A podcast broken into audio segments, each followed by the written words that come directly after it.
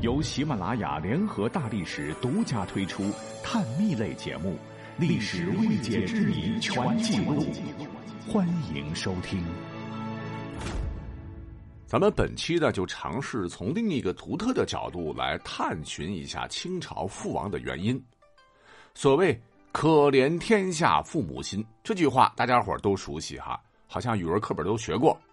但大家伙每每用到这一句时，有没有闪过这样一个念头？作为流传度极高的名句，原创到底是谁呢？如果我不说哈，您百分之百应该猜不到啊！其创作者呢，正是至今仍被大家伙所深深痛恨的，生活在清朝末年，曾垂帘听政、大权独揽、祸乱朝政、穷奢极欲、不思进取、残害忠良。量中华之物力，结于国之欢心，向列强卑躬屈膝，让大清陪葬的叶赫那拉慈禧老佛爷。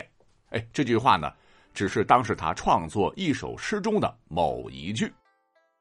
那讲到这儿，大家伙是不是觉得这反差太大了？祸国殃民、狠毒异常、杀人如麻的历史罪人，怎么会写出如此情真意切、百年间感动无数人的？温暖诗句呢？哎，这就是我们常说的，这个历史人物啊，往往具有多面性。坏人也有好的一面，好人有极其不堪的一面，看你从哪个角度去观察。那历史上的这个慈禧的老爹啊，名叫做叶赫那拉惠征，是满洲镶蓝旗人，监生出身，职务不高。从最初没品级的小小干部，熬了十几年，才捐了个从五品的员外郎，就是副厅级候补领导。所谓是试镜子总会反光，偶然的机会，他的才华被道光帝所赏识。嗯，这个满汉文章写的不错，给了他一个直升机，一个月内连升三级，由从五品的员外郎一跃成为了正四品的道台，成了副部级。那好事还没完，祖坟冒青烟。在新帝咸丰二年，他的宝贝女儿之一，十七岁的叶赫那拉氏，这才有机会凭借父亲的地位和身份，呃，或者说在父亲的大力运作下，击败众多对手，被选为秀女入宫。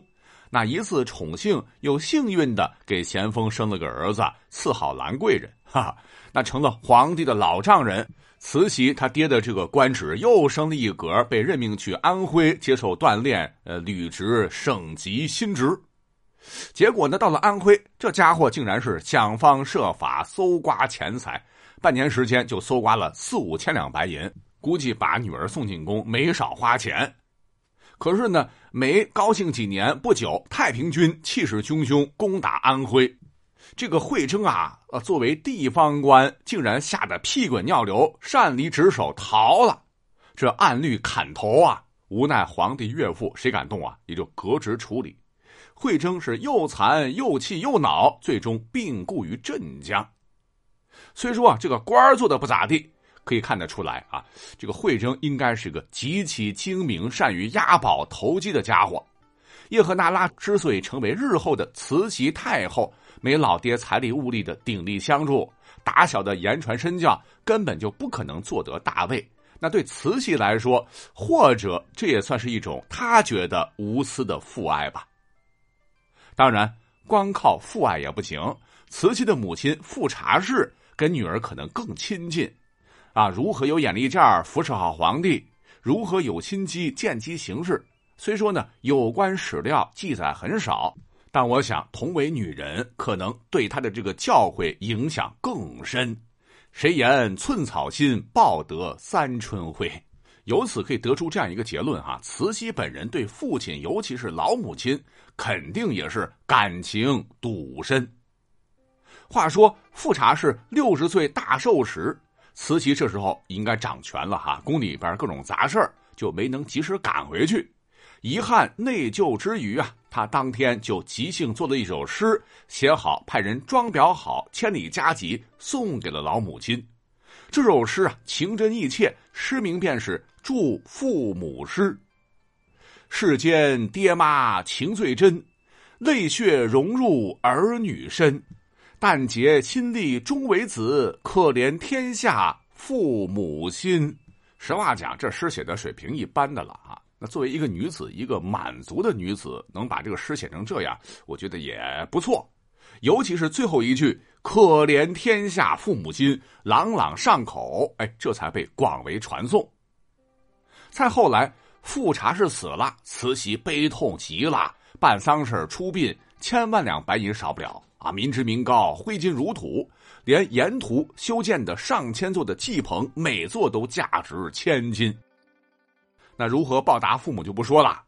瓷器历史上，身为人母啊，可怜天下父母心呐，哈，也是一门心思的折腾儿子外甥。可以说，这个教育是非常的失败。